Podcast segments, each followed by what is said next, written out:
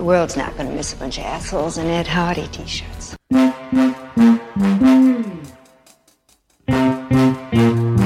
This is the Extra Hot Great Podcast, episode 8 for the week of October 14th, 2013.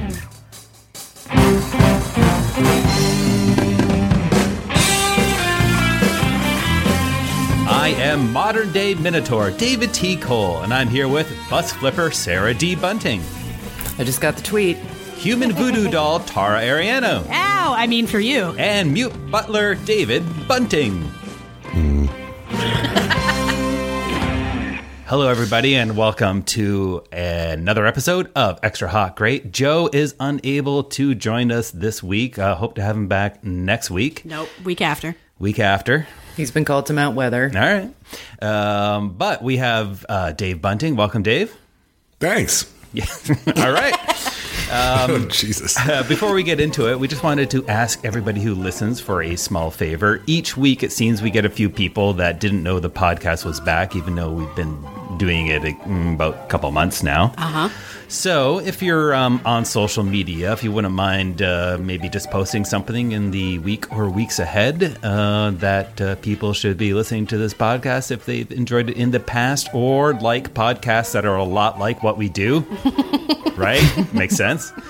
Um, if you know, slap it on Twitter or Facebook or whatever, and uh, we would uh, thank you because there's people out there we used to have in the first run that are unaware that uh, you know we're back, and that makes us sad.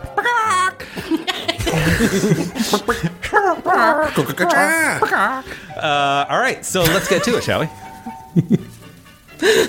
Spe- speaking of haunted chickens, uh, I don't even know. Um, speaking of things that are back, uh, American Horror Story Coven is back. I can't, I can't pronounce it Coven No, anymore. Dave, thanks Dave to has been American saying Movie. it that way It just sounds this like whole oven. time.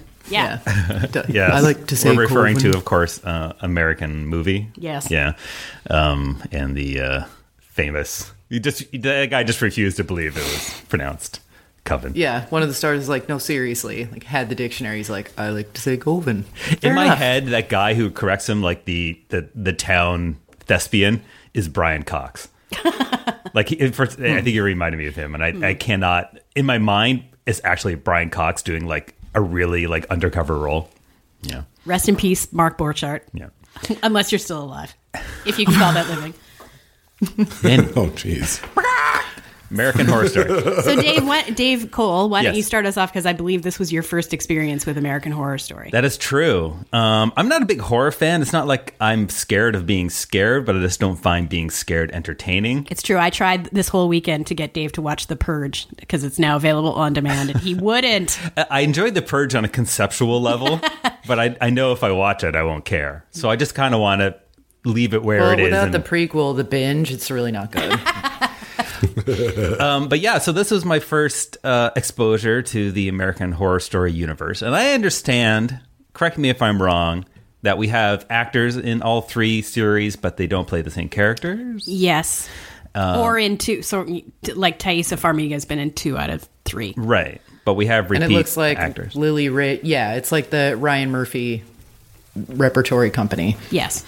Um, and each one has its own little kind of place in the beast horror menagerie, right? Like Yes. last last one was aliens and crazy people, and this one's witches. Yep. Um, I don't know. I, I kind of was entertained, sort of, but kind of wished that it was uh, a little snappier than the first episode. I've also watched the second episode, but I won't talk about that It airs uh, it airs in a couple days. But uh, I found it intriguing. I understand that people are not as happy with this third one as they are so far with past efforts. No. I, that might just be me. Oh. It got it got the highest ratings of the series to date. Well, we know you hate witches. Well, but the that's the witch part is what everybody who loves it seems to be responding to. And when they find out that Misty Day's theme song is all Fleetwood Mac, they're going to love it even more because that's what that's one of the revelations. Wow. Not really a spoiler from episode two, um, but yeah, people were going crazy for it. Oh, okay. Um, I, I think I'm the outlier because Oh, okay. I I watched the pilot of the first season, Yeah. the series premiere, and, And then you gave up. I almost didn't make it to the end, but my at the time boss Mark Lazanti ordered me to watch the whole thing, so I did.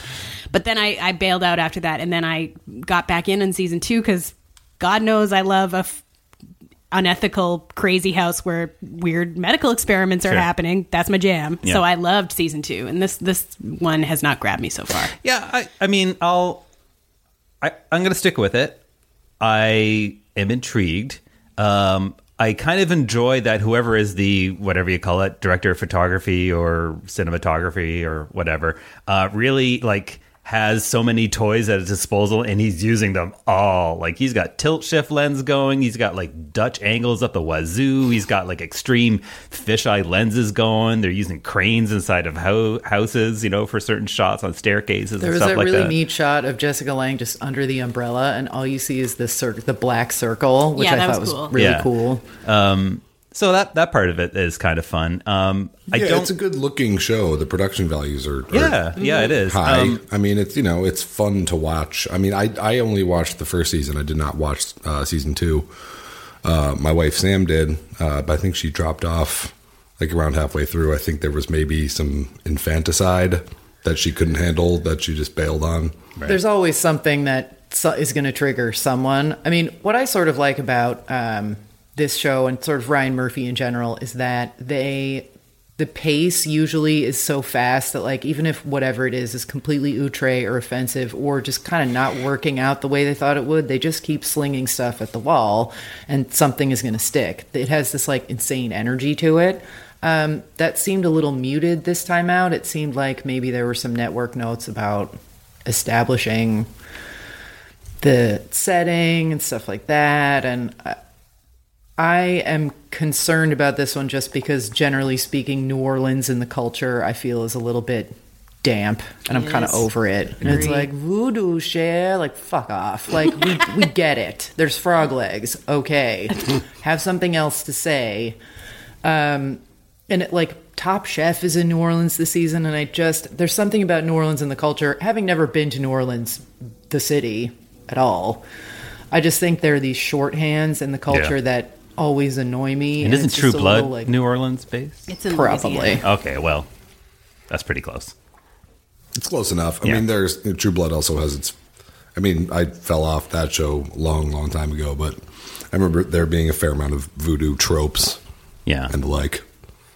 Yeah, I mean, I I like the repertory players. Uh, I was concerned that Lily Rabe's character she uh, played. I forget her nun name from last year, but she's, Oh yeah, uh, she's always really good and sort of thoughtful and isn't you know.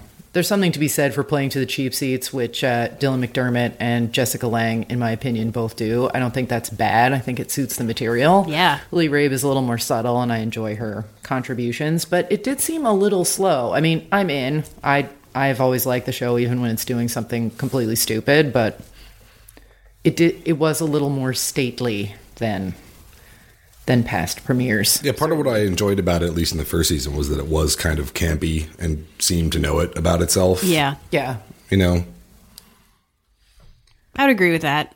Um, and this, they, I, I like that um, Sarah Paulson is back. I enjoyed her very much in season two, and she plays a really different character this time.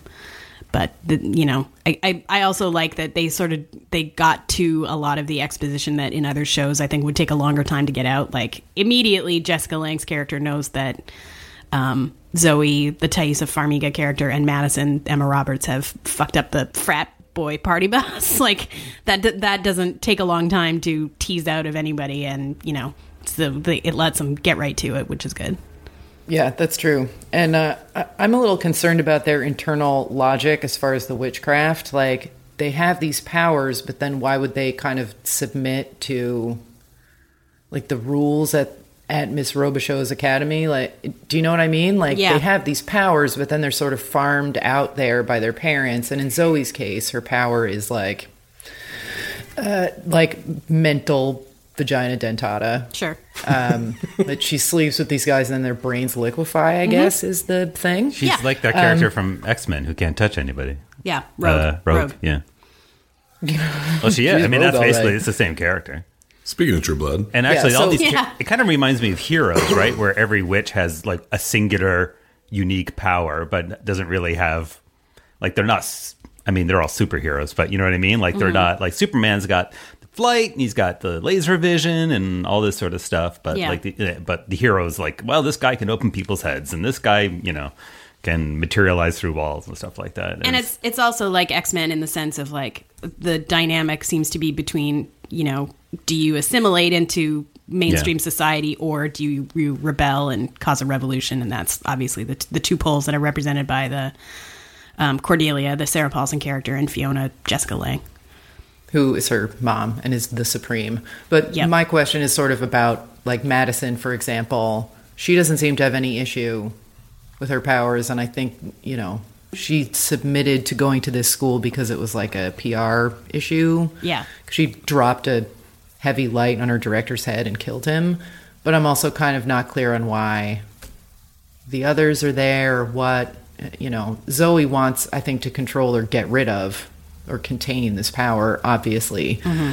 but in the case of the others who don't seem that bummed out by their powers it's kind of unclear as to like how is that going to work within the confines of the school like why would they obey cordelia or am i making any sense yes it is a problem why? Well, that's that's What? the function of Jessica Lange's character, obviously, is to bring them Fuck shit up. bring them out, and you know, be you know, you know, one's id, one's ego, and you know, and, and the Right. witch is two sides, and you know, when eventually Magneto and Professor X are going to fight.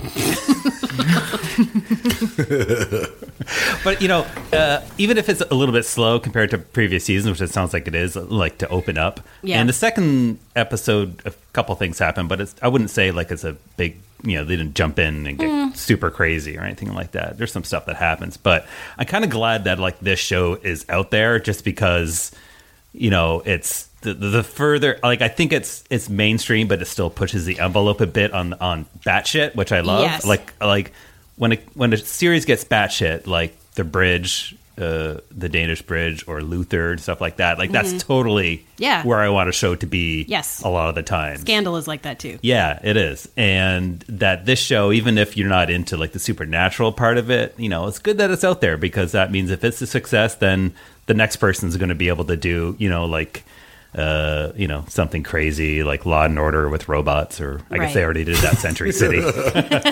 but in well, terms it's cool that it's contained too. Like Yeah. each season has its venue. I like that there's like a you know company of players. That's Yeah. kind of Yeah. cool. Uh, it totally turned me around on Sarah Paulson, who I hated uh, prior to her being on this show, and she was brilliant in it last year. Um, and I, I mean, I like that it's this sort of almost old time like serial program, but then once that uh, scene or once that setting is done with, it's done with, and he moves Yeah. on to the next thing, and it doesn't have time to get all labored. Like we've discussed in the past in passing, why it gets nominated as a miniseries, like that's sort of annoying to me. It should just be in with drama in the in Emmy and Golden Globe consideration. But on the other hand, it's it is unique in that it it's the same people and it's the same show, but it's a different situation and different casting every time, which I think is cool. I think it's a innovative way to to look at storytelling. So Well- I'm glad Well, it it's also cool just from like a production standpoint in that you know you can still have the same sort of overall players involved in the production, but you kind of get like a built-in reset button, so everyone can just try something totally new the next season, even if what happened previously didn't really work. right. You know, they get to just try something like, totally, you know, maybe equally outlandish, but at least you know a different setting or a different you know story. I think it's pretty cool. It also got around what my problem w- with it was conceptually with the first season, which is you know the reason a horror movie works is because there's a there's a climax and a and a catharsis and a denouement and like on TV that's sort of anathema to how TV works, where it's you know you have to keep spinning out the thread, but if you know every season is self-contained, that kind of solves that problem. Yeah, it's mm. interesting that they were able to sort of, you know, by resetting every year, sort of like do the impossible where they're mixing the American system with the British system. Yeah. Where, you know, you're getting a long running series potentially, but you're resetting it like as if it was a, you know, a short run. Like how many episodes is a Uh, season? 12 or 13, Yeah, I can't so it's pretty short. You know, it's not like Yeah. a 22 order. Um, so yeah, I like that part of it too. But uh, yeah, I'll keep watching. I'm I'm, I'm intrigued and I'm really and- surprised. and um yeah, I'm interested to see where it goes. It's weird, you know. I like weird stuff, and Yeah. and uh, and maybe it sounds like I should maybe check out the second season because there's like asylum and aliens and stuff. That- yeah, the second season is really bonkers. ancient aliens.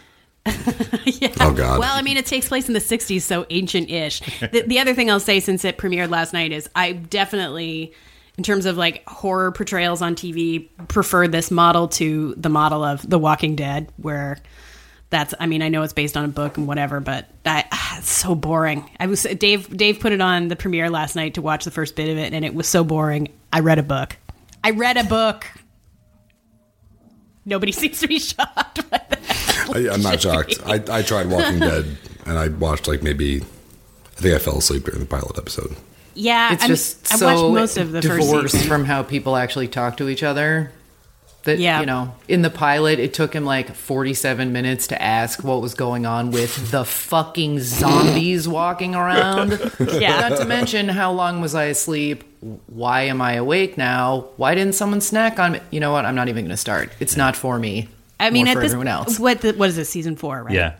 Like at this point, why hasn't everyone just given up? I know I keep saying this every time there's any kind of apocalyptic situation, There but like, was. what are you living for? There actually was a storyline this week with a lady in the woods who gave up. oh, really? Yeah, yeah. Was her name Tara? Uh, no, she had like a. She It sounded was like, like, Chiara, though, wasn't it? it was pretty close. but yeah, uh, it's it's weird because it's um, it's sort of like it has zombies, but it's starting to feel like it could just be a survivalist show, Right. And the zombies just could be like you know uh Russians like from Red Dawn or something like Sure. that because they're not really.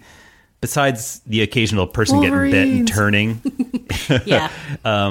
it's more about you know how these people are coping and you know finding shelter and and building defenses and you know working with each other or not. So it's the logical progression of Doomsday Preppers, is what you're saying. it sort of is actually. It has i think it has more to do with that these um these days than it does with say you know day of the, uh, dawn of the dead or something Right. like that. Like it's become more about the group than about you know the zombies which I, you kind of have to do. Otherwise you're just making you know uh action videos week after week.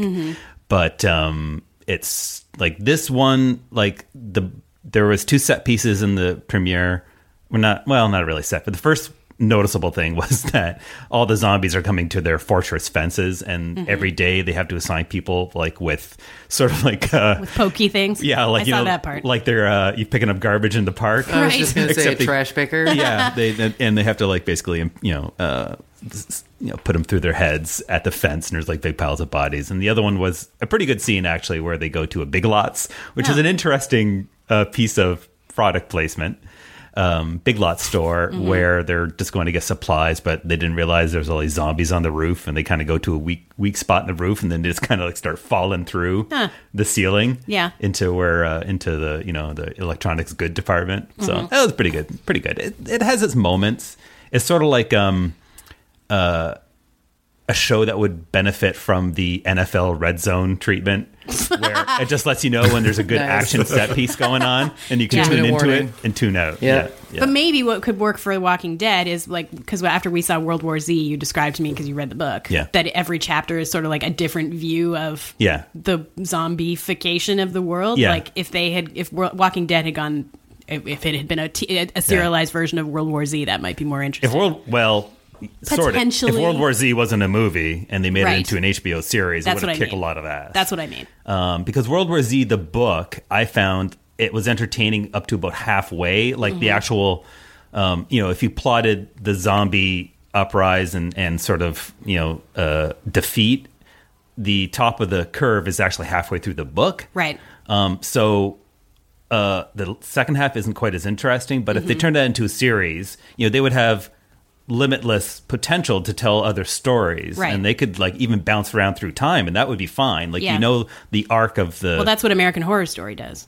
uh In terms of each season, it's set in a different era. no no no no what i mean is is Oh, in if, if in the whole episode. if the whole story takes place over five years I see. episode one could be day one Right. episode four could have been you know day 2000 or whatever you know Right. like it because they're just like vignettes Yeah. and a lot of them are really entertaining like there's one about i think a, um, a chinese sub um and they find out that zombies can just like are crossing the ocean on the ocean floor, walking across the ocean floor, and they can hear them tapping on the hull as the as the Ooh. as the um, Oh, that just gave me the, an actual shiver. yeah, there's lots of really good moments in the book. Yeah. and uh, unfortunately, the movie Just focused on one story. Y- Yeah, there was a UN guy or something like that in the book, but it, it it didn't follow one guy through, and I felt like that should have been just something else. That should have just been you know UN zombie or whatever. Or, Oh, actually, UN dead. Uh, That's what they should have called that.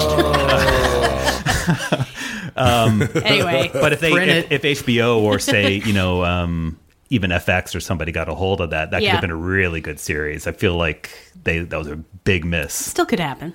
Yeah, I, I suppose it could. Anyway, sorry for that tangent. or for a that mini tangent. series that would be in the in the vein of uh, the world without us. Did anyone else see that? Oh, yeah. it was Yeah. on the History Channel, and it still creeps me out. They re-air it every now and then. I'm like, Ugh. Yeah, I can't all the high that. rises with the raccoons living in it. and It's like 50 years after people. Like, sorry for that tangent. I'll just say I'll point out uh, one what one of our commenters did, which is this is how I'll tie this segment into a bow. If you're in New Orleans, there's definitely voodoo, and that means there's going to be zombies eventually. So that's how that all tied in. Yeah, Sorry. totally. All right. Moving Fair on. enough. hey, it's it's horror week. It's fine. and going from things that probably won't be canceled anytime soon to an update on our cancellation pool. Uh, we've had some uh, we've had some victims already this year. Uh, Joe, who's absent today, is I believe leading two out of three He sure is. of his shows have been canceled. He selected uh, Back in the Game, which I guess is still on. yes. Uh, Lucky Seven, which is Tits Up. We First Are Men. cancellation of the season, and We Are Men second cancellation of the season. So two for three for Mr. Joe Reed.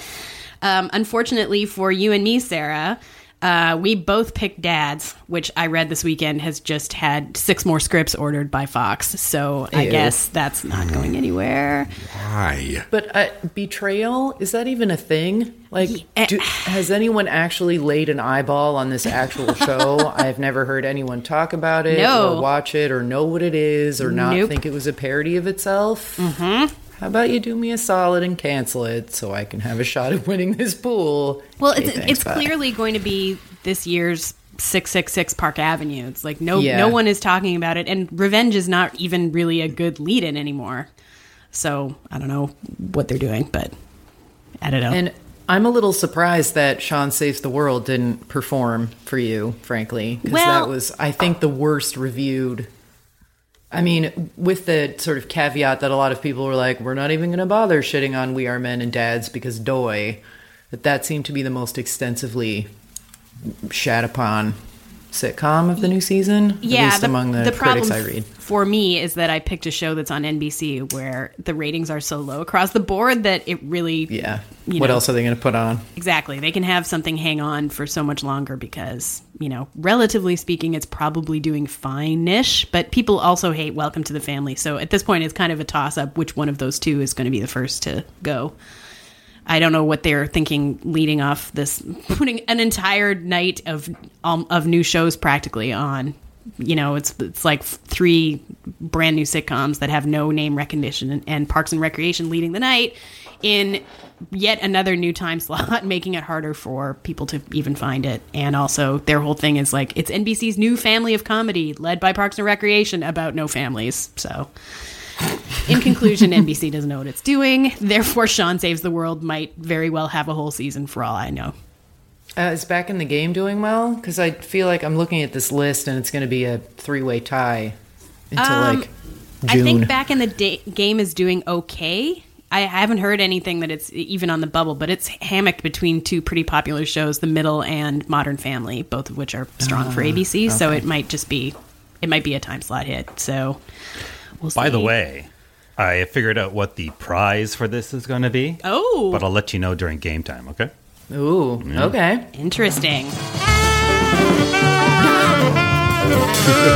God damn it, Jazz.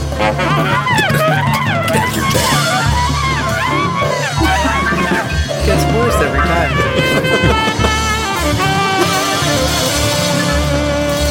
Is this worse than jazz?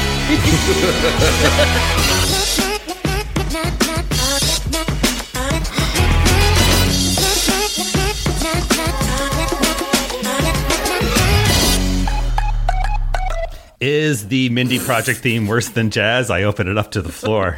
oh, it's I bad. despise that theme. Hate it. I, Stop it. It just seems like it's a Arsenio act break. It's dated. It doesn't go with the material. I don't know who she owed a favor, was trying to get work for. Uh-uh. Like, why can't it just have a title card? Yeah. It's, Anyway. it's so annoying. At annoying. least it's not like stretched out to a full minute or anything. I mean, at least it's only 15 seconds, but boy, It's a long 15, bro. it's bad. As a concentrate, it is definitely worse than jazz, but it does have the saving grace of only being about 18 seconds long. But I feel like it may have been jazz and they just excised 15 seconds and slapped it on. I'm Yeah. going to say it is as bad as jazz. It's as bad as jazz. Oh. It's as bad. I'm with Sarah on that Here, one. here's the other thing. I watched that show, so I'm stuck with it. I can avoid jazz. This. Yeah. And it's too Yep, short. as It's- bad. It, and the other problem is it's too short even to make it worthwhile to fast forward it. So you know Mm-hmm. you just have to hear it every week. I'm going to say that's worse than jazz. Wow. Yeah. Yeah, it's pretty. I'm gonna have to say it's probably as bad as jazz. With the you know, one is short and terrible, and one is long and terrible. Um, but uh, Mindy Project, if that was played on the loop, you know, if you had to listen to that for like ten minutes, Oh, you would go mad. you would go mad. Yeah. yeah, that would be like the next chapter of American Horror Story. Yeah, it wouldn't. It wouldn't take 10 minutes. Taking the under. All right, good to know, guys. Good to know. All right, that means it is time for the canon. And Dave Bunting went above and beyond the Call of Duty this week and actually compiled his own pre-recorded, as if he was a uh, Some kind of professional. yeah, professional and um, you know uh, user submission. So here we go, Dave Bunting on tape. Take it away. My submission to the canon is Final Grades, the finale of The Wire's fourth season. It would be pretty easy to go on for hours and hours about any episode of The Wire because it's so many shows at once, but Final Grades is truly representative of what made The Wire such a thoroughly great show. Now, The Wire was never afraid to show its characters multitudes, and that's, you know, for good or bad. And this episode's a, pretty perfect example of that. Um, you know, from Tommy Carcetti slipping down the political rabbit hole, you know, sort of eyeing the governorship uh, mere months after his mayoral primary victory, to Jay Landsman uh, showing a rare display of compassion for uh, for poor Bubbles. Let's throw this one back. Saddest motherfucker's carrying more weight than we'll ever put on him. What about the clearance? Fuck the clearance. We've got Wee-Bey, uh, you know, a murderer but not a fool, uh, recognizing the good in Bunny Colvin, taking in his son Namond, and also planting a boot in Delanda's ass while he's at it. Man, come down here to say my son could be anything he damn please. Except a soldier. Yeah, well, look at me up in here. Who the fuck would want to be that if they could be anything else, De'Londa? But you gonna let go of that boy. Bet that. And Bodie, fed up with Marlo's murdering, confides in McNulty at the Arboretum. This game is rigged, man. We like them little bitches on the chessboard. Pawns. Yo, I'm not snitching on none of my boys. But Marlowe, this nigga and his kind, man, they, they gotta fall. They gotta. Well, for that to happen, somebody's got to step up. I do what I gotta. I don't give a fuck. Just don't ask me to live on my fucking knees, you know? You're a soldier, Bodie. Hell yeah. As Omar says earlier in the season, A man got to have a code. and like I said earlier, I could go on and on. I could go on and on just about the corner kids, uh, like how Michael's now being groomed to be the next Marlo after trying so hard for so long to not even get involved in the game. Um, how Randy's suffering for being a quote unquote snitch has no end in sight despite Sergeant Carver's best efforts. Um, how Duquan's circumstances are just pretty much too heartbreaking to fathom. And, you know, how Namond is probably the one among them who deserves Bunny's fatherly warmth the least. But The Wire isn't really about deserve. These kids may as well be the trapped animals referenced in the pull quote at the beginning of the episode. In fact, most of the characters could be viewed that way trapped by circumstance, bureaucracy, business as usual, or just an inability to go with the changing tide. What makes this episode in particular canon worthy is the deftness with which it weaves between its multiple storylines without giving any of them short shrift. The amount of ground it covers is, is pretty staggering, um, but it never feels like it's racing towards a finish line or trying to check off boxes before the season ends. In fact, the pacing's pretty excellent. Um, the show allows some scenes and characters room to breathe and share a moment. You know, whether it's Bodie and McNulty at the Arboretum, or you know Michael's quiet flashback to helping his brother Bug with homework before he got involved in the game. Um, McNulty and Beadie in bed together, sharing sort of a quiet moment. Um, or even this little gem between Bunk and Snoop. Thank you all that for hassling niggas and shit. I know I'm all that. I'm thinking about some pussy. Yeah, me too. I could list all the things that happened in this episode, but that would be kind of beside the point. I mean, every episode of The Wire has a lot of things going on. Final Grades does something unique in that it demonstrates the interconnected nature of our lives and our institutions and shows us why we need to give a shit when those institutions fail us. There's obviously plenty more to discuss, but that's sort of just a starter. So I officially nominate Final Grades for the Extra Hot Great Canon. Uh, I think this is an excellent nomination. Uh, I have in my notes, uh, it's like getting beaten up by Michelangelo. That's kind of what watching some of these, especially season four episodes, is like, at least to me. Um, I had not watched season four since the first time I watched it because it, it a lot of it is just too tough to take, um, especially Duquan, who I had completely forgotten about, and I think uh, it was like a defense mechanism on the part of my brain because it's just heartbreaking. Like his old man coat and little backpack, and he's he's all woolly and Aw. out of sorts. That poor kid, and then just Randy getting beaten down at the end there. Um, and I realized, I mean, I realized first of all how much I miss some of these actors. Like, just there's so much charisma on screen at any given time, uh, and I think the actor who plays Michael wound up on the 90210 reboot. He which- did, that's right. Tristan I Wilde. was like, you know what? Do what you got to do, but oof, uh, like he's whatever, some lacrosse playing East Coast transplant on 90210. I was like, okay. Uh, there's Uh, a couple, uh, indeed. couple on Walking uh, Dead this year. Not from this season. but- No, but well, no, Yeah, the, but uh, the the, the D'Angelo boxer. showed up last night, right? Yeah, D'Angelo's Oh, yeah, there, and and Cutty. The, and Cutty, Yeah. are on the Oh, show. Nice, Cutty. Awesome. Love I love Cutty. Cutty. That was actually the one scene in this episode that I I didn't remember it and I didn't like it. That nurse being like, "You gangsters are all the same. You expect us to patch you up, but da da da. Nothing ever changes." And it was like a weird misstep on the on the part of the writing, like telling instead of showing. But other than that, I mean, it's a brilliant episode. It has all the, you know, characters that you love. It has all the contrast between institutions and people.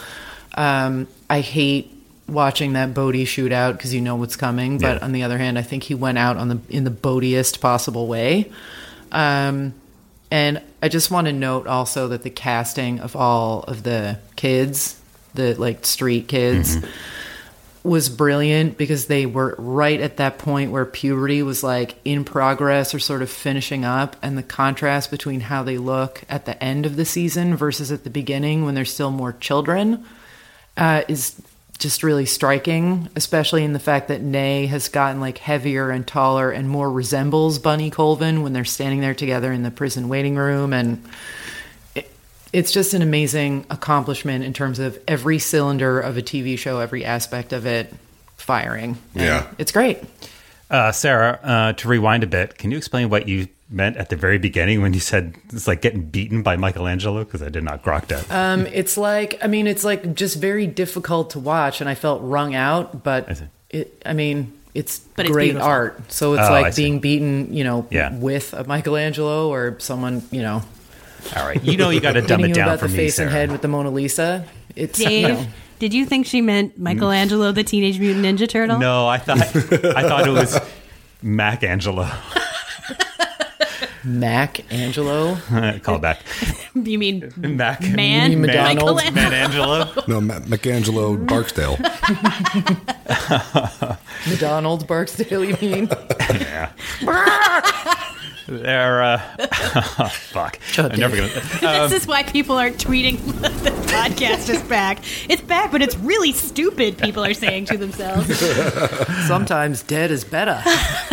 There are two shows where I am super happy just to listen to people talk and not move, even you know, just sitting at a table. And one is Deadwood, and the other one is The Wire. And you know, this show could have absolutely no action in it, you know, and it would be just as compelling. Like, um, and I think uh, for me, uh, each season up to the fourth got better than the last. Like the first was great, second was better, third was better, and this one was sort of like you know the height of the wire. I think We don't have to talk about season five. And yes, he's it never happened. there never was no monorail season five, and there never was. Serial killer Landry. Um, but, and Peck was uh, and as the finale to the you know what I think is is the best um, season of The Wire. I mean, it really all the characters really come out.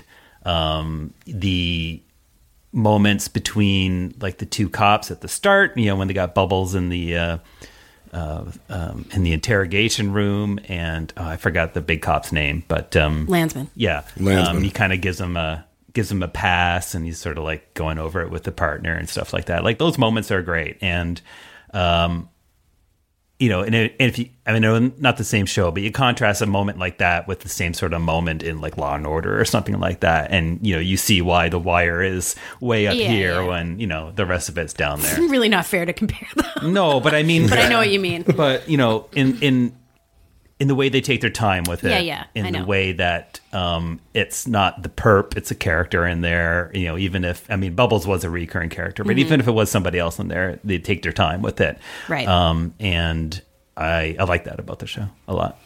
Yeah, I, the season three is my favorite, Hmm. but I recognize that season season four is better, and I feel like the reason is you know something that Dave touched on in his in his um, excellent recording of, of the submission With background music with background music, so um, I feel like the other seasons, season one touched on it a little bit. The you know showing us. Um, Wallace and, and the kids that were sort of the corner kids then, and then sort of dropped that and picked it back up in season four to remind us like some people choose this life and some people have it thrust upon them. And I feel like that's sort of what, what season three was about. These these four kids in particular trying to not trying to not end up the way we kind of dread that they will.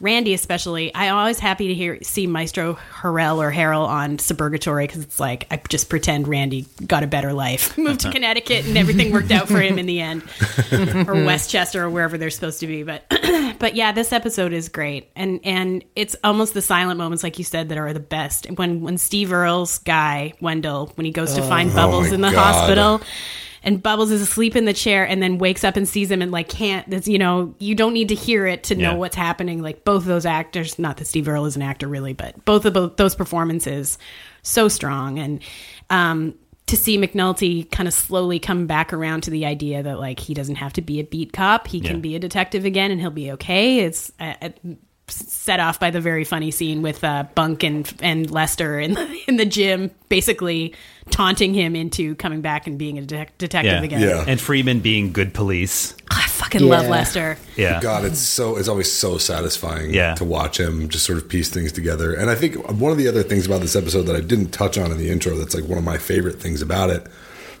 and it's the same thing that sort of makes uh, the season finale of season three of Mad Men really exciting is the whole uh, sort of like assembly of the team. Yeah. Freamon's Eleven. You know, totally. Yeah, exactly. Well, you know, the the major crimes unit's been sort of, if not castrated, it, it at least had its tubes tied for most of season four. um, and you know, just to sort of see, you know, all this sort of all the events sort of conspiring. You know, now that uh, Daniels is a, I guess, a colonel, right? Now that he's a colonel and he actually has like a lot more pull. Uh, you know, he's able to sort of oversee major crimes again to get rid of that total asshole who pretty much was responsible for castrating it in the first place. Yeah. And um, And there's that great scene where he's saying without saying it, like, I can fix this problem for you if you give me back the major crimes unit. But he doesn't. He just, you know, Daniels is yeah, with his giant eyes. And I also kind of like how, you know, this episode puts a pretty fine point on, you know, at the beginning of the series, Herc and Carver are very much two heads in the same monster. um, and Yeah. it's really interesting to see a demonstration of how far apart from one another they've drifted, especially just sort of seeing Carver deal with, you know, the foster system throughout most of the episode and just coming up against every possible wall. And then seeing Herc basically, you know, getting the boot for all of his shenanigans all season. Yeah. It's, you know, and for, and, and Herc just fucked over so many people Yeah. you know, throughout the season, Bub- Bubbles included. I read somewhere, I think it was uh, Difficult Men by Brett Martin, which I'd finished the other day, that uh, they originally wanted to have um, Carver be the step into the teacher role instead of Prezbo. Oh. And I really love that actor, and, but I think they completely made the right decision. Totally. Oh, Just yeah. because Prezbo is like the definition of overwhelm at all times, Yep. except when he's like, you know, in like inside being a house cat and figuring out mathy wire things Yeah. and that he would be thrown into this situation and clearly was you know a stiff breeze away from throwing up for like nine of the 12 or 13 episodes and, Yeah. i mean but then to see carver who's i think more of a hard ass and more adept at life at like the social game of being of being a policeman Yeah. just at, at sea with this situation that it's like it's one kid why can't we do this and then he's getting screamed at ps by the real life actual jay landsman as his lieutenant Oh, that's right. complete Oh, with yeah, Balmer that's right. That's right. yeah There's also a great Omar moment in this episode, yeah. you know, where uh, you get to see um, him and Prop Joe and Prop Joe's muscle all in a room together, um, where they're negotiating, you know, a buyback of the, the heroin that uh, Omar lifted, Mm-hmm. and 20 on uh, the dollar. 20 oh, and the gravitas in Thirty that, on the dollar if you hear Prop Joe tell it later. in that series, uh, in that uh, scene is is amazing. And the other thing I, I just want to give props for, and I don't think you hear it a lot, is the guy who plays Marlo is so cold and, Yeah. and soulless in just the perfect way. Like that character scares me on a genuine level, like Oh, by yeah. just how like you know stone faced he can be. Um, Yeah. doing everything, and it's it's not underacting; it's nailing it. And Yeah. I, I, I think that um, you know when you have flashier characters like Omar, you know you tend to sort of push that aside, but he I, he's really good. Yeah, Omar no, is that's a great. good note because there's no there's no reasoning with Marlo. Like at least Right. with Avon and whatever. We can get into what I think of that actor. The short version is not much. I think he was directed weirdly. But even with Stringer, that was someone that like you could reason with him there was some humanity in there. Marlo was just this like power collecting machine and doesn't give a shit. So. Well, this is yeah, this is the point that Bunny tries to make to Wee-Bey in prison, where it's like it's not there's no code anymore. There's this isn't they're not the corners that we knew. Yeah. on either Right. side, you know, he's just like, and that's Bodie's point too. Like they're killing people just to kill them. Like they're mm-hmm. not Yeah. just they're piling up this crazy number of bodies. But I. I will say, uh, all I was going to say about Omar is obviously Omar is great, and he's almost everybody's favorite character. When Sure. they did the Grantland brackets, whenever Yes. that was, he was that their pick and also the president's pick. Blah blah blah. I'm not going to sit here and say Omar's not great, but I also think it's important that this this show gave us um, Bunny on the other side, Yeah. who's also one of my favorite characters in addition to Lester, and that he his showcase in this episode was figuring out all the good he thought he was doing was bullshit mm-hmm. and was not going to amount to anything in terms of this, you know, pilot project of this the special class. And that the best that he could do is, you know, one on one with the one kid that he thought had a ch- had a shot if if Bunny took him under his wing. Yeah. So But that's at least the show flinched and gave us that. I mean, you know, Yeah. I think he was very crestfallen to find that all the work he'd been doing all season long was essentially going to be relegated to academia, you know, forever and not really ever put into practice. Yeah. Um, but at least, you know, there was that gossamer thin silver lining of him, you know, being able to step up and take Namond under his wing. And again, like out, out of those four corner kids, Namond is probably the one who, you know, probably needed the help the least in some ways. yeah. I mean, you know, his mother, uh, you know, and it's all relative. Right. Um, they He's all the need one we want to have at the least, certainly. Maybe I'm Yeah, speaking for myself. I mean, really, he spent a lot of the season being kind of a brat, and you know, Well, not- and he's also the one I forget who makes the point like he's going to be dead in two years tops. It may be Wee-Bey who points this out. That he's Yeah. like, if we don't allow this to happen, he'll be dead. I think it's actually Bunny to Wee-Bey. Oh yeah, it could be. Could be. Um, and, and he's making that's in the scene that Tara was talking about, where you know he's sort of making the point that it's like these are not the streets, and I love that conversation because they're both sort of like it's like we both know when this happened, or you know, like and you you know, like they both can sort of connect just on that Baltimore level. Yeah, yeah. and it's very smart of Bunny. Division and Gold. Yeah, exactly. Totally. That's right. That's right. Um, the, and God, that scene was just. I mean, they just acted the shit out of it. Well, you And know, Bunny, I game mean, recognized actor- game on either side of the moral Well, yeah, divide. Exactly. I guess. That's yeah. the thing is that it is the game, whether it's the police game or the corner game. I mean, Yeah. they both know it. It really is this sort of dance kind of. I also like the uh, the the parting shot a lot too. That was that was cool. Just the neighborhood, you know, they just Oh, did yeah, along. and that's an interesting like that. It's like maybe he's not gonna, maybe he's not gonna get out. Maybe he's not gonna see that this is an opportunity for him to just become a Colvin and you know be straight and just have a sort of average suburban life. it's pronounced Colvin. Because there's that guy at the stop sign, like, "What's up?" And I mean, I think Namond still wants to think of himself as hard. And yeah. I don't know. I think it. was- 'cause I think he sort of looked at it. I, th- I forget what the kid's name is. The kid who's always boosting cars. Yeah. But that's that's who sort of pulls up and it's like, "What's up?" And I, I mean, he drives off, drives through a stop sign, almost crashes into a car. Yep. And I think Namond kind of looks at him with sort of like bemused, like, you know what? Maybe I won't miss that so much. Like Yeah. maybe yeah, I, that maybe my I can be cool here. Yeah. As I recall, in season five, he ends up okay. Yeah. Yeah. yeah, I don't think we're necessarily meant to think he's doomed or anything. Just you know, it's never that simple in Simon Right. world. Yeah. So let's see if this episode is doomed or not in the canon. So I say Nice let's segue, put it. Dave. Th- Thanks. You're not supposed to point them out though. Uh, Tara, how vote you? I vote yay. And Sarah. I vote yay. Yeah, obviously three, four, three.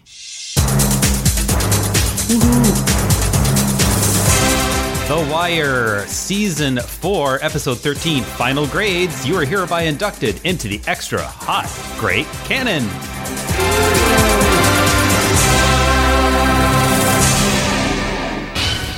Americans love a winner. Yeah. And will not tolerate a loser. Nope. It's time for winner and loser of the week. And who is our winner? Our winner is Remington Steele, the fictional, or is he Private Eye? Because um, NBC is rebooting the series, and I think this is a good idea. I Maybe watched the more crap so out of than that show as a kid, and I could not tell you why. yeah, I don't know. Cause, Like, it's not a you kid had three channels, probably. Yeah, probably. Well, I But- would say Pierce Brosnan, but I don't think you're really the demo for No. that. not Stephanie Zimbalist either. Stephanie Blanchard. Yeah, But um, yeah, we t- when we were talking about Sleepy Hollow a couple weeks ago, um, we sort of you were saying that it sounded to you like it was in line with Xena shows of Oh, that yeah, ilk. yeah. S- Remington Steele, even though it was a network show, is like basically a syndicated show. Oh, yeah. and I think if they can, if NBC can just relax and give it, you know, sort of the fun, disposable. Um, quality that USA dramas have, and I mean that very complimentary. Mm. Yeah, totally. I think uh, Remington Steele could be. Did very you read good. it's not actually a reboot? It's like sequel-ish. Oh, really? No. It's her daughter doing the same thing. Oh, well, Yeah. that's fine. No. I mean, it's, That's a reboot. I know, but it's sort of like a winky reboot. Yeah. Yeah. Because everyone is just dying for Stephanie Zimbalist to come back and reprise her role in the show. Pierce Brosnan might come back. He doesn't seem like he's too big for it. Yeah, he might. Yeah. Uh, and our loser of the week. Loser of the week is Damian Lewis uh, for a bunch of reasons, but this week's is that he apparently had to read some stupid audiobook about Brody's whereabouts during the first, like, during the intervening time between last season's finale of Homeland. Oh yeah, right. Yeah. And when he finally showed up again on, a- as we record this last night's episode, looking like a ginger penis, please don't make him keep shaving his head. Shit ain't right. Uh, my theory is I think he's being punished. Everyone okay over there? ginger ginger penis. Yeah, ginger penis. Yeah. ginger penis. I think he's being punished for telling Esquire, whoever, or Rolling Stone, I guess, that uh, Brody should have gotten killed off at the end of season one. Um, or that Which- was which my theory until I discovered that there's a print prequel, like a Homeland prequel book. What? Um, about Carrie Oh. called, I don't even know, Suddenly Carrie, or the Carrie she's up, Diaries, she's the other ones. I don't, yeah.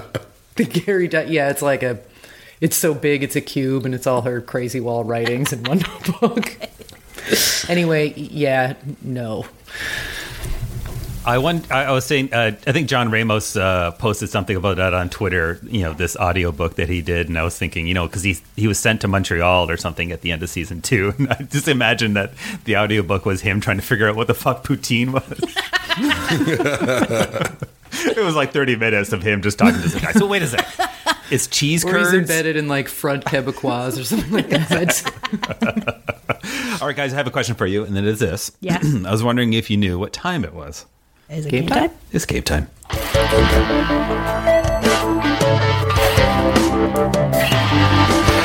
French fries, gravy, cheese curds, all together. all right, this is the eighth oh. game time of the season. But since Joe's not here, I thought we would make this non regulation so we don't have to asterisk any future um, standings when somebody enough. wins. Fair. and non-regulation is where I am a Viking. But just to remind you, Joe is leading with four. Tara has three. Sarah is still looking to get on the board, and uh, Dave could be our first guest point this week. We, we never know. Um, Not going to happen. you never. uh, you don't know. uh, we still you- don't know what the game is. Yeah, exactly, Dave. Might That's be true. right. Might be right in your wheelhouse. Um, so for the prize um, for both today's game and for the uh, Cancellation pool. cancellation pool, what Uh-huh. it is is you're going to get a certain number to be determined later Yes. of non-penalty clues. Hmm. Usually, when you ask for a clue, you lose the opportunity for that point. Right. Uh, and Right, uh, there's going to be some sort of system where you get the clue, but you can still get all the points. All right, so that's Hmm. Going to be I the like it. prize today and like the prize it. for the cancellation pool. All right, this week we are playing "Faking the Band." Oh. Hear that, Dave Bunting, musician? this is uh, Yeah. this may be near the wheelhouse. This comes from uh, Kieran Coleman, who earns himself an extra credit, redeemable for an extra hot great mini of his choosing. This game will test your knowledge of fictional television music bands. I will play you a 10 to 15 second piece of audio. God. Name the band for one point and the show they are from for a second point. If you are stumped, I'll give you the name of the band and then you can try for the point for the show. Got it. These range Okay. from extremely easy to quite hard, so don't get cocky if you get an easy one off the bat. Now we will engage our person in control choosing initiative computer system, otherwise known as Picky 3000, to see who will start. We will start with valued guest. Valued guest. That means Dave, you will go first, followed Didn't you by cared, your Picky. New York City She doesn't. Sarah, and then we'll go to Tara. So, are we ready to play Faking the Band? Yes. Dave, here is More or less. your first band. I'm going to pause this for a sec. We're going to play the whole clip, and then you'll answer, okay? Got Okay. Britta was the hardest thing to do. But when someone's a bitch and a liar, there ain't nothing left to woo. I'm getting rid of Brita. What am I doing? I'm getting rid of the beat. Dave, do you know the band and or the show? Ah, the show is Community. I forget the name of the band. I believe it's, I know it's Vaughn's band, but I forget what they called themselves. Mm-hmm. All right, you got one Wow. point. The band is Some Worries. Ah. Some worries. All right. All right, Sarah. Hey, hi, hello. So that's one point for Dave. Sarah, here Yes? you go. Oh, the night man. Oh,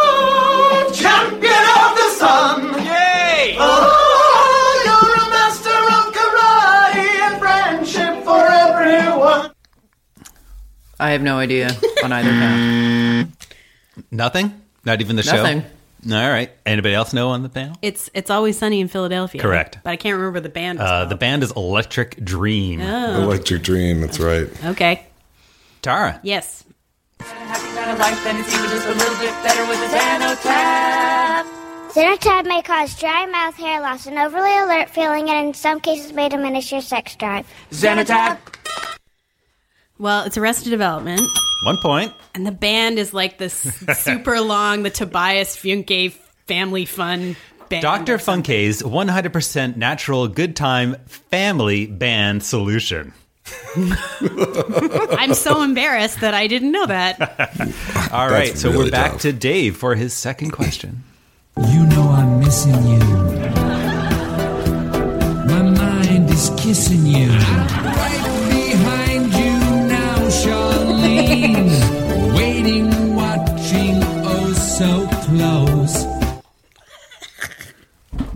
Dave. No clue. Nothing? Nothing. I think Tara might know the show. It's the Colbert Report. Yeah. But I don't remember the name of. Stephen and the Colberts. right. Oh, sure. of course. All right, uh, Sarah, here you go. Yep.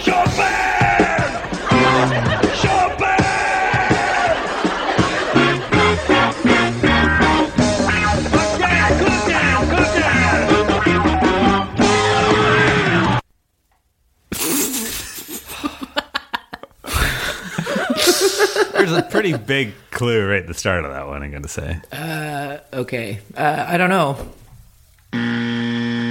Anybody? No. That was Animal at the start.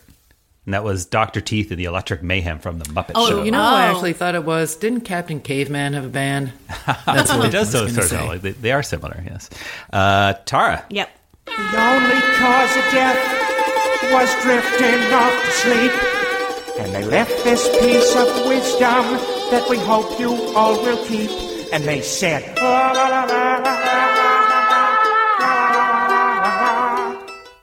I feel like I should know that, and I don't. Uh, wait, can you give me the band? Yes. Uh, Handful of Peter. Family Guy? Hey! Boy, Tara remembers. I forgot we could ask for the band. Yeah. All right, Dave. So why does this still feel like your interview? Hey, hey, and your money's all that matters now. You're complaining that you don't know how. Um, what's the name of the band? My Pretty Pony. Yeah, no. My Pretty Pony from Veronica Mars. Yeah, that's why. Ah. Yeah. All right, Sarah, here you go. Yep.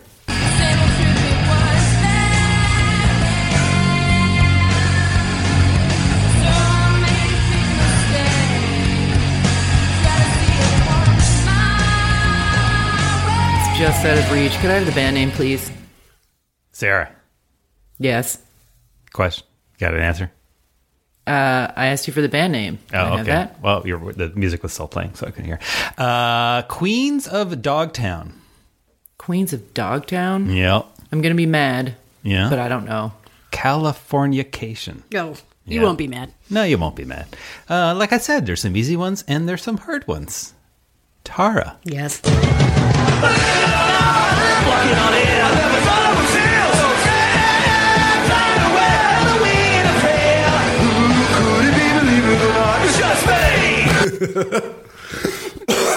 Band?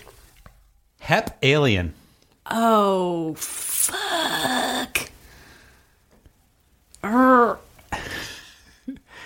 She is thinking. She is thinking hard, but cannot cut up of that. Angel! No, not Angels. Gilmore Girls. Gilmore Oh, Girls. fuck. Time for a This is score break. hard. This is really hard. Sarah is looking to get on the board. Dave has one, I have two.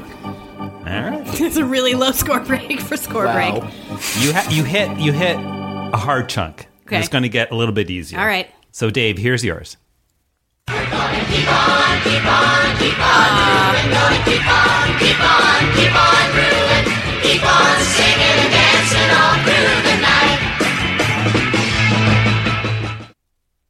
Uh, the show's got to be Brady Bunch. Uh, the Brady family singers. I forget what they call Uh, themselves. o- on the show, they were known as the Silver Platters. Off the show, I believe they were known as the Brady Bunch Band or Ah. something like that. But the Silver Platters is the fictional band name. All right. That's one point for Dave. And now we go to Sarah.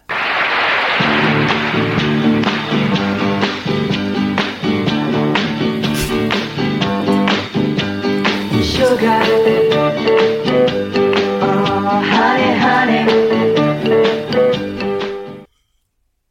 Can I have the band, please? You sure can. The band is the Archies.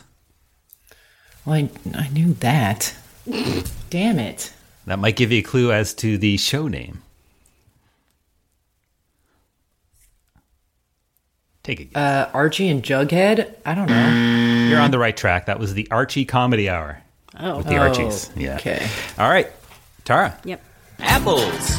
You taste good. Trees. You give us wood. Grandma. I am gay. Bridge. You turn me on in a sexual way. Spaghetti. You're my favorite food. A dog in sunglasses. You're a real cool dude. 30 Rock is the show. I can't remember what the band was called. The Woggles. Ah, okay. The Woggles. Oh, sure. yeah. All right. Here you go, Dave.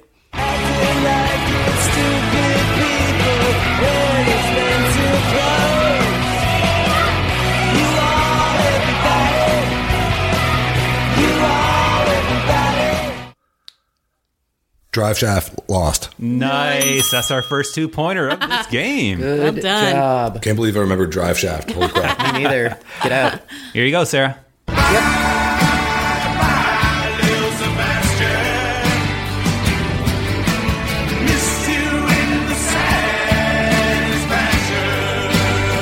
Dave's playing air guitar, but uh, I, alas, do not know. May I have the band name, please? Mouse Rat. Mouse Rat? Mouse Rat. Doesn't help. Don't know. Sarah only watched her very first episode of Parks and Recreation on Thursday. Yeah. Yeah. See? Uh, and they weren't on that. Oh my They were god, that not. episode is so hilarious too. Here you go, Tara. Yep.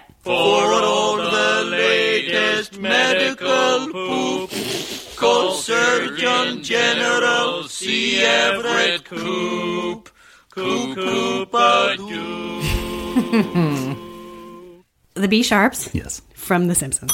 Two points. All right. back to back to Dave.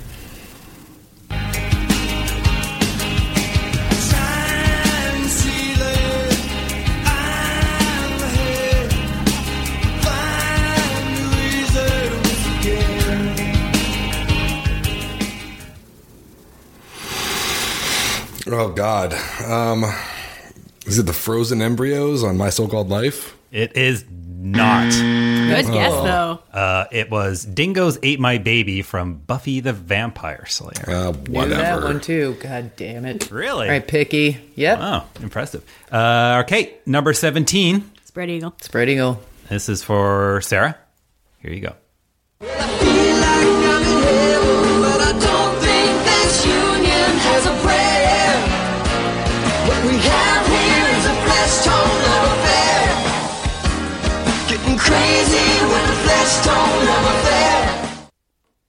Ooh.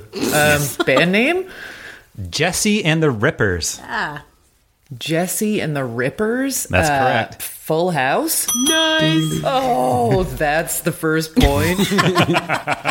The rippers. God, the shit. Whatever. Yeah. Tara. Stamos.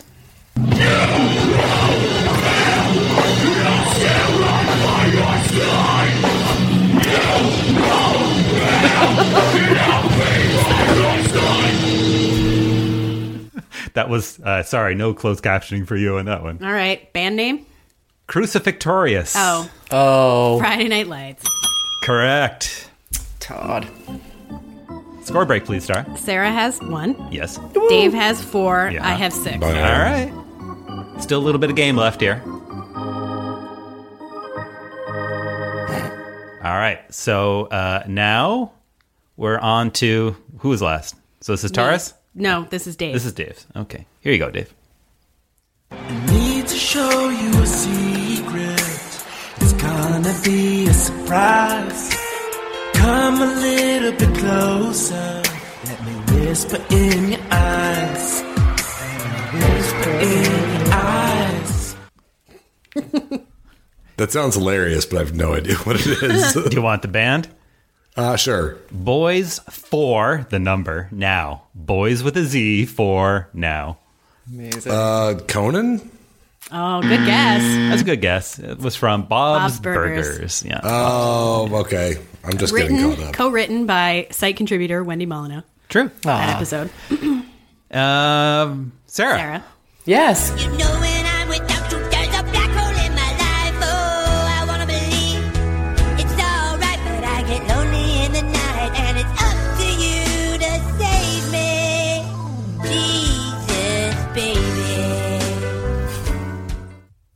Um, I have no idea what the band name is, but I'm pretty sure that's South Park. Correct for one point. The band name is Faith Plus One. That's right. Oh, All right. S- Me. Tara. Yes. Man, I cannot remember the order for the life of me. Sorry. Tara. Yes. Here is your fictional band from television. Are you going to Scarborough Fair? Parsley, sage, rosemary, and thyme. Cylon and Garfunkel from Futurama. Correct. Two That's points. so good. All right, Dave. Good luck on this one. You're not getting any points. Right. Rumors spread around that Texas down by the Jackhouse Ranger. You know what I'm talking about. This is probably the hardest one, I think, on the on the I on the docket. I'll take the band name just in Uh, case. ZZ Scott. ZZ Scott. That's awesome. I, I don't know. It's from the uh, late and lamented uh, Ben and Kate. Oh, Yeah. sure. Oh, All right, Sarah. yes.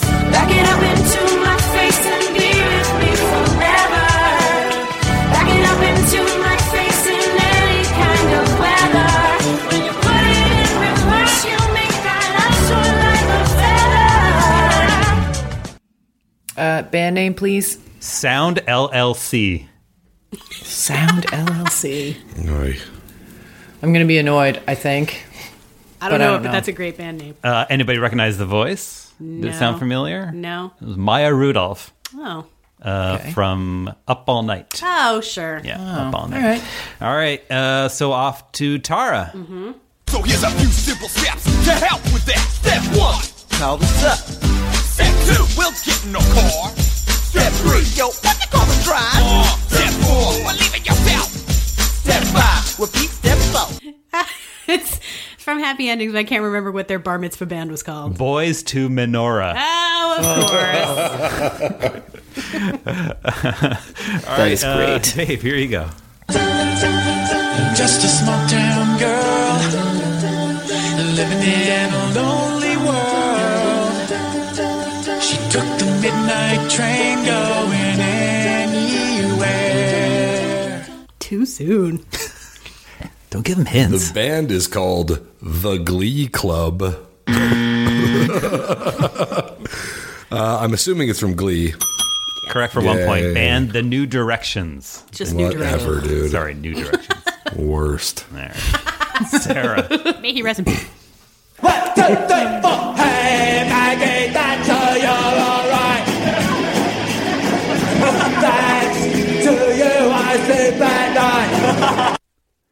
So we have Uh, laughter. We have a laugh track or an audience or something in that one. Might give you a clue. Um, reminding you, you can ask for the band name for it. That's what I was doing. All right. Band name, please. Ian Rubbish and the Bizarros. Oh, God. The Rutles. I don't know. Good guess. Saturday Night Live. Recently on Saturday Night Live, I believe. Okay. All right. well, uh, no chance let's see. getting So this is for Tara, right? Legal. Accounting, shipping and receiving. Online property management, including pest control, nighttime security, and non-arboreal gardening services. Well, that's from Scrubs, but they kept changing their band names. Give So I one. don't, I don't know. I don't know any of them. Well, then it doesn't matter then. no, does it doesn't. The Worthless Peons. Ah, of course. The Worthless Peons. Oh no, they didn't keep changing their names. They kept changing their focus of their That's uh, right. songs. Yep. Yes. Dave, here you go. Shame, shame, shame on you, now dub ya. Shame, shame, shame on you, now dub ya. Shame, shame, shame what you have done. I don't know. Want the band? Sure. Davis for Council. I'm going to say between that The and the music, you might be able to piece this one together. I really can't. All right. Any guesses? It's the show that's homework. It's Treme. Oh, Yes. Uh, I should have asked for. we for. were a sc- close when you said the wire. I should have asked for a score break on the last question. I was really kind of hoping that that was going to be the Arnold Diaz theme from Shame on You. Yeah. Our relative by marriage, Arnold Diaz. Uh, Sarah has two. Dave has five. I have ten. All right. Sarah, Yes. your next theme is coming up. Partridge Family, please. We're the Partridge Family. Which one's that? We'll be friends. Talking about friends. Wow. Band name? Mm-hmm. Okay, this should help you. The band is Zack Attack. Zack Attack. Oh. Saved by Zack the Bell. Attack. Oh yeah. Correct. All right, Tara. Yep. When the wind comes down, when they nuke the town, when dead clowns can't clown, we'll still be frickin' friends. Frickin' friends, frickin' friends, till we cut the bad ends, we're frickin' friends. Band name, please. Mystic, with uh, that's uh, S T I K. Yep. Spiral. Mystic Spiral. No. Now, if Joe Wow. he- was here, he might get it. Daria. Yeah. Yeah. Mm-hmm. All right, Dave. Here's your last theme. I mean, your last band. Yeah, they brand you a star. Put you on the midnight train, going very far. Oh my god, I've heard that. oh god. Oh. All right, give me the band name. Karma Rocket. Oh, damn it. I don't know. Anybody? That's No. from Party Down. That was. Oh, uh, that's right. Yeah, the blonde right. guys. Uh, yeah, Sure. band. All right, Sarah. Here's your last one. Creep out in the dark of night. Cat claws are the way we walk. Meow is the way we talk. Whisker patrol, whisker patrol. That's right up your alley. You Wow. love cats. I do. um, I need a band name though. Catnap. Oh. Damn it. Uh, as tempting as it is to guess Josie and the Pussycats, I'm going to say 30 Rock instead. Anybody? Don't remember that? No. It's the uh, cat band from Portlandia, Oh sure. where the cat starts scratching Yeah, and yeah, then yeah. they enter. Yeah. All right. Tara. Yeah. Your last and the last. Here we go.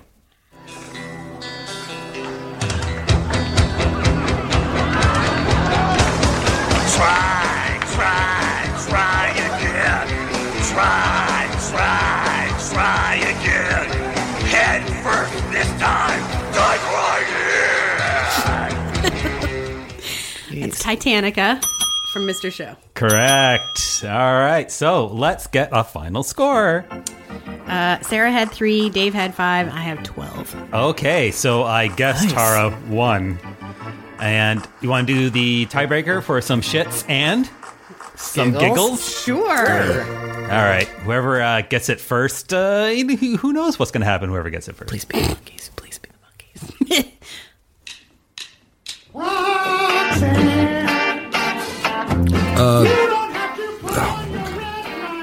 Scrantonicity, The Office. Yes, Office. that's right. Nice. All right. uh, okay, for answering that, Dave, um, I'm going to give you one future um, clue point. Yes. All Okay. right, future clue. Yep, future clue. And for Tara, for winning this one, you get two Ooh. clues in the All future right. to use. Okay. And uh, the winner of the cancellation pool will get four. Whoa. All right. Ooh. So that's how it's going to shake out. Hang in there, back in the game. All right. So congratulations, Tara.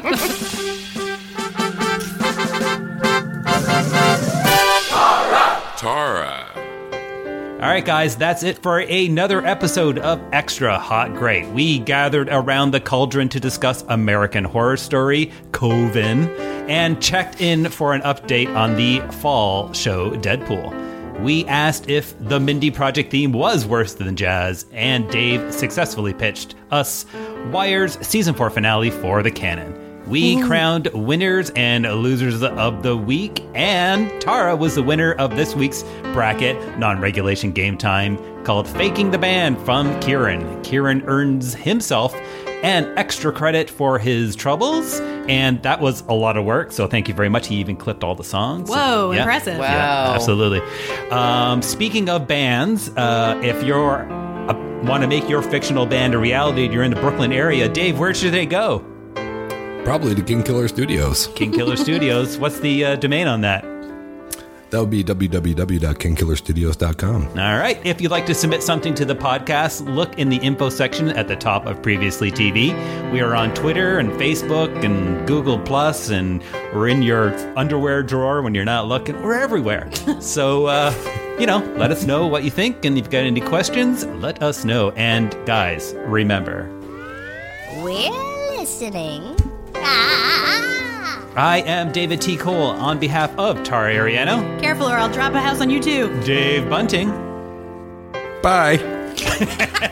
and Sarah D. Bunting. That was a little pitchy, dog. Thanks for listening. We'll see you next time right here on Extra Hot Great.